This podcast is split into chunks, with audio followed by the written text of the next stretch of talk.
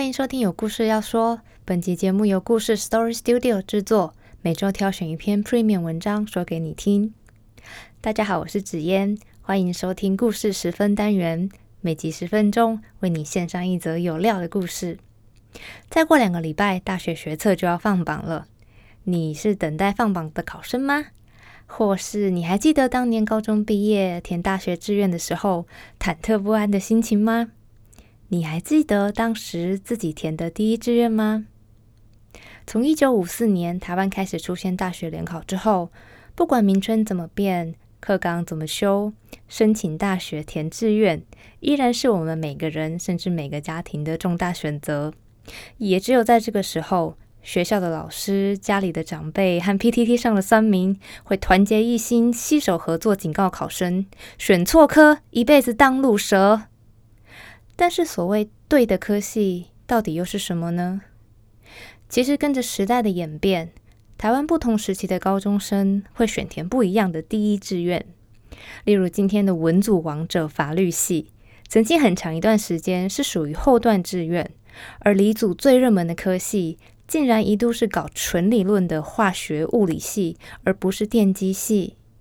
到底是怎么一回事呢？为什么时代不同，对的科系变成错的？选科系跟投资一样有风险，申请大学或填志愿卡前，请详阅以下说明书。我们今天就来说说投资第一志愿的故事。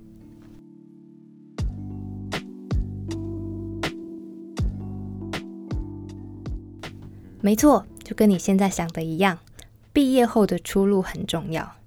我们很多人在填志愿的那一刻，脑子里想的关键词就是所谓的出路。一个科系有出路是什么意思呢？一个科系有出路，就代表它背后的产业在未来会蓬勃发展，也意味着选对科系的毕业生将会踏进一个希望无穷的世界，在里面找到薪水优渥的职缺，拥有人人称羡的职涯。年轻的高中毕业生用薪水来选择大学科系，这很现实，但也很正常。从近代以来，教育就是我们往上爬、获得更高社经地位的重要途径。我想，我们应该都不会否认，较高的薪水意味着更多的选择余裕以及更理想的生活品质。而为了实现这样的生活，以提高收入为目标，决定自己的专业发展方向，完全是一种理性行为。而也因为这样，那些承诺更好出路的细所，就会成为网络媒体、补习班传单或过年才会出现的亲戚的嘴里好棒棒的科系。相反的，在大家眼中前途无量的系所，例如本文作者 Emery 以及正在念这篇文章的我本人所念的历史系，他们存在的价值就常常令人怀疑。但是出路的好坏，从来都是跟着时间变动的。过去的人对于某一个科系的评价，也常常跟现在的我们很不一样。比方说，有一段时间，文组科系其实是很不错的选择，历史系学生的出路，甚至比今天的文组扛把子法律系来得更有搞头。念历史系强过法律系，这个世界现在的我们可能觉得难以想象。但如果你翻开一九五四年八月二十六日的台湾报纸，看看台湾第一届大学联考的放榜结果，你就会发现，这曾经是活生生的现实。台湾史上第一届大学联考的第一位遗嘱榜首，是一名北医女毕业生，她就是今天的资深知名译者贾世恒。在那个包含文法商教育学科的遗嘱中，她选择就读了台大历史系。当然，贾世恒的选择其实跟他的个人兴趣比较相关。但是，贾世恒的故事并不是特例。在那个年代，有不少的优秀学生都以读历史为首选。比较知名的例子，像是晚贾世恒一年进到台大历史系的学弟李敖。李敖其实是在念了一年的台大法律之后，觉得实在不合胃口，所以就跑去重考，后来成为电视上家喻户晓的名人。除此之外，一九六四年，作家影帝也曾经在《联合副刊》发表了一篇短篇小说，叫做《榜上》，而小说主角的第一志愿也是历史。实际上，这一年的联考放榜结果，台大历史系的最低录取分数是三百五十九分，高于台大法律系的两个组，分别是法学组的三百五十七分和司法组的三百五十三分。从这些零散的故事，大概可以说明，当年的历史系看来不太像是现在这样一个会让高中毕业生和家长感到前途暗淡的选项。但持平而论，六十年前的台湾，大学毕业生还是很稀罕的存在。只要是顶着镶金的文凭光环，就可以让人敬重三分。念什么科系，大概是比较次要的问题。更何况，一九五零到一九六零年代初期，台湾还没有经济起飞，所以当时的考生选读文科，或许就没有什么机会成本上的损失。大概也只有在这样的年代。文组科系才能与其他比较实用导向的系所一争雄长吧。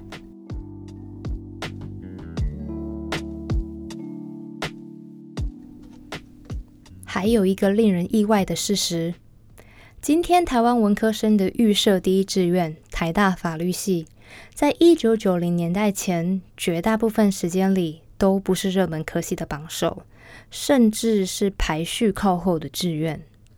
从台湾第一届大学联考开始，法律系的乙组中，每年的龙头都多半不是台大法律。一九六六年后，法商科系在新的分类制度被归类为丁组，而丁组的王者一直是台大国贸。一九八四年，联招新制诞生，有了我们现在所熟知的一类组、二类组、三类组，但法律系还是没有在所属的类组中占得优势。一九八八年有一份热门科系排行榜，在这份榜单中，法律系只排到了第九名。这是怎么一回事？难道几十年前的台湾没有人想要当律师吗？先撇开戒严等战后司法体系不谈，呃，在这里我们聚焦在一个比较现实的因素，那就是在一九九零年代以前，台湾的律师考试录取率实在是太低了。很多人都听过三级贫户出身的陈水扁最后考上律师的励志故事，而这个故事之所以会这么励志，主要就是因为这个考试实在难到不可思议。在陈水扁走进考场的一九七三年，律师高考那年的录取率只有零点八七 percent。这还不是最惨的年份，一九八二年挑战律师资格的勇者有一千七百八十六人。最后过关斩将的只有六个，录取率是令人怅然泪下的零点三四 percent。当年张孝慈甚至投书说：“中华民国的律师高考激进于选拔登陆月球太空人的方式，极端的不合理。”没错，律师一向都是高所得、高社经地位的行业。那也可能是因为这样，从一九六零年代开始。绝大部分时间，台湾律师高考的录取率都在一趴到三趴左右。换句话说，法律系在数十年前的台湾是出路非常不被看好的选择，因为真的太难考了。这样的情况到了一九八九年，律师录取率大幅提升，才有了转变。一九九一年，台大法律系正式荣登一类组的榜首宝座。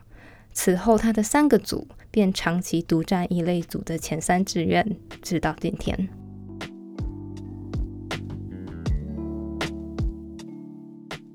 那话说回来，一九七零年代的文组考生，他本志愿不填法律系，要填什么呢？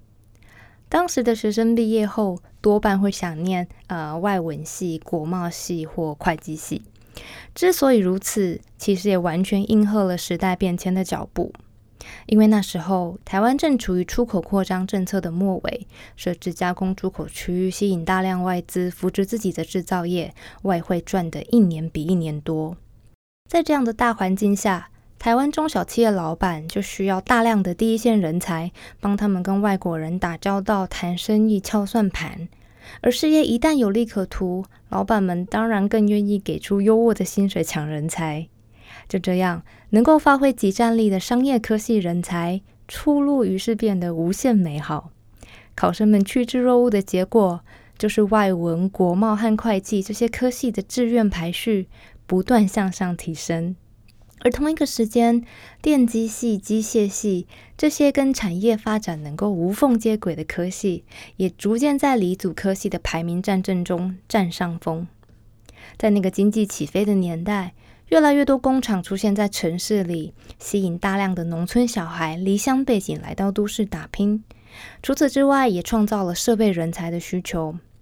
台湾的制造业本身不断在升级，从收音机组装这些初阶的电子代工，到一九八零年代第一座科学园区竹科，乃至于今天台积电在全球半导体产业的重量级角色，都是这数十年间我们技术力不断提升的结果。而在这个漫长的过程里面，电机系、机械系、资工系，乃至于后来的光电系、材料系，都跟这个产业升级的过程密切相关。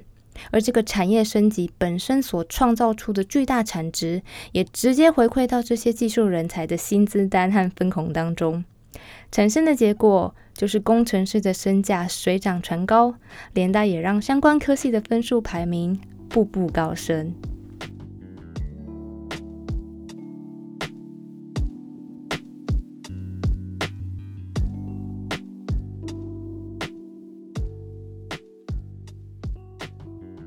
这样一路看下来，我们不难发现，大学科系的分数排名，还有大家对这些科系的评价与向往程度，很多时候都跟时代大环境与就业出路的期待密切相关。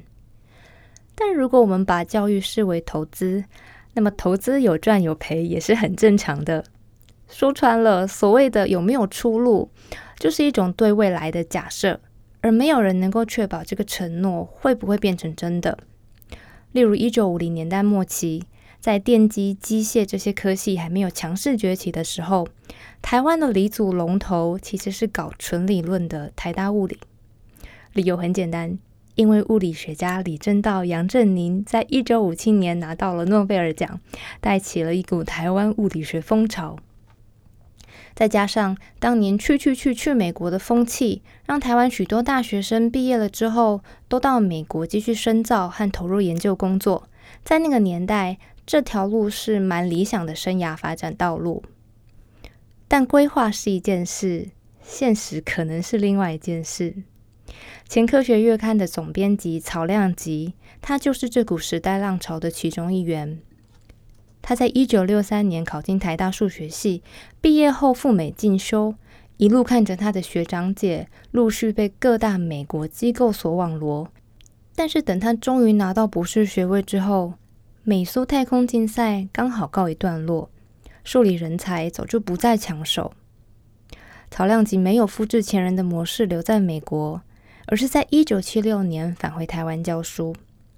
后来，他就以自己的经验告诫高中生：所谓的热门科系可能是一种迷思，因为没有人能够真的预测未来会发生什么事。说到底，或许教育的真正价值，并不只是经济意义上的报酬吧。或许真正有出路的选择，其实是把热情投入在自己真正想做的事情上。正在收听这集节目的你，又是怎么想的呢？以上内容改编自故事 Story Studio 网站，由作者 Emery 所写的文章。投资第一志愿：台湾经济起飞带动了哪些大学热门科系？如果你喜欢的话，欢迎上故事网站收看更多精彩细节，并订阅我们看更多精彩好文。也别忘了到 Apple Podcast 上面帮我们留言打气或说出你的建议哦。那我们今天故事就说到这边，下次见，拜拜。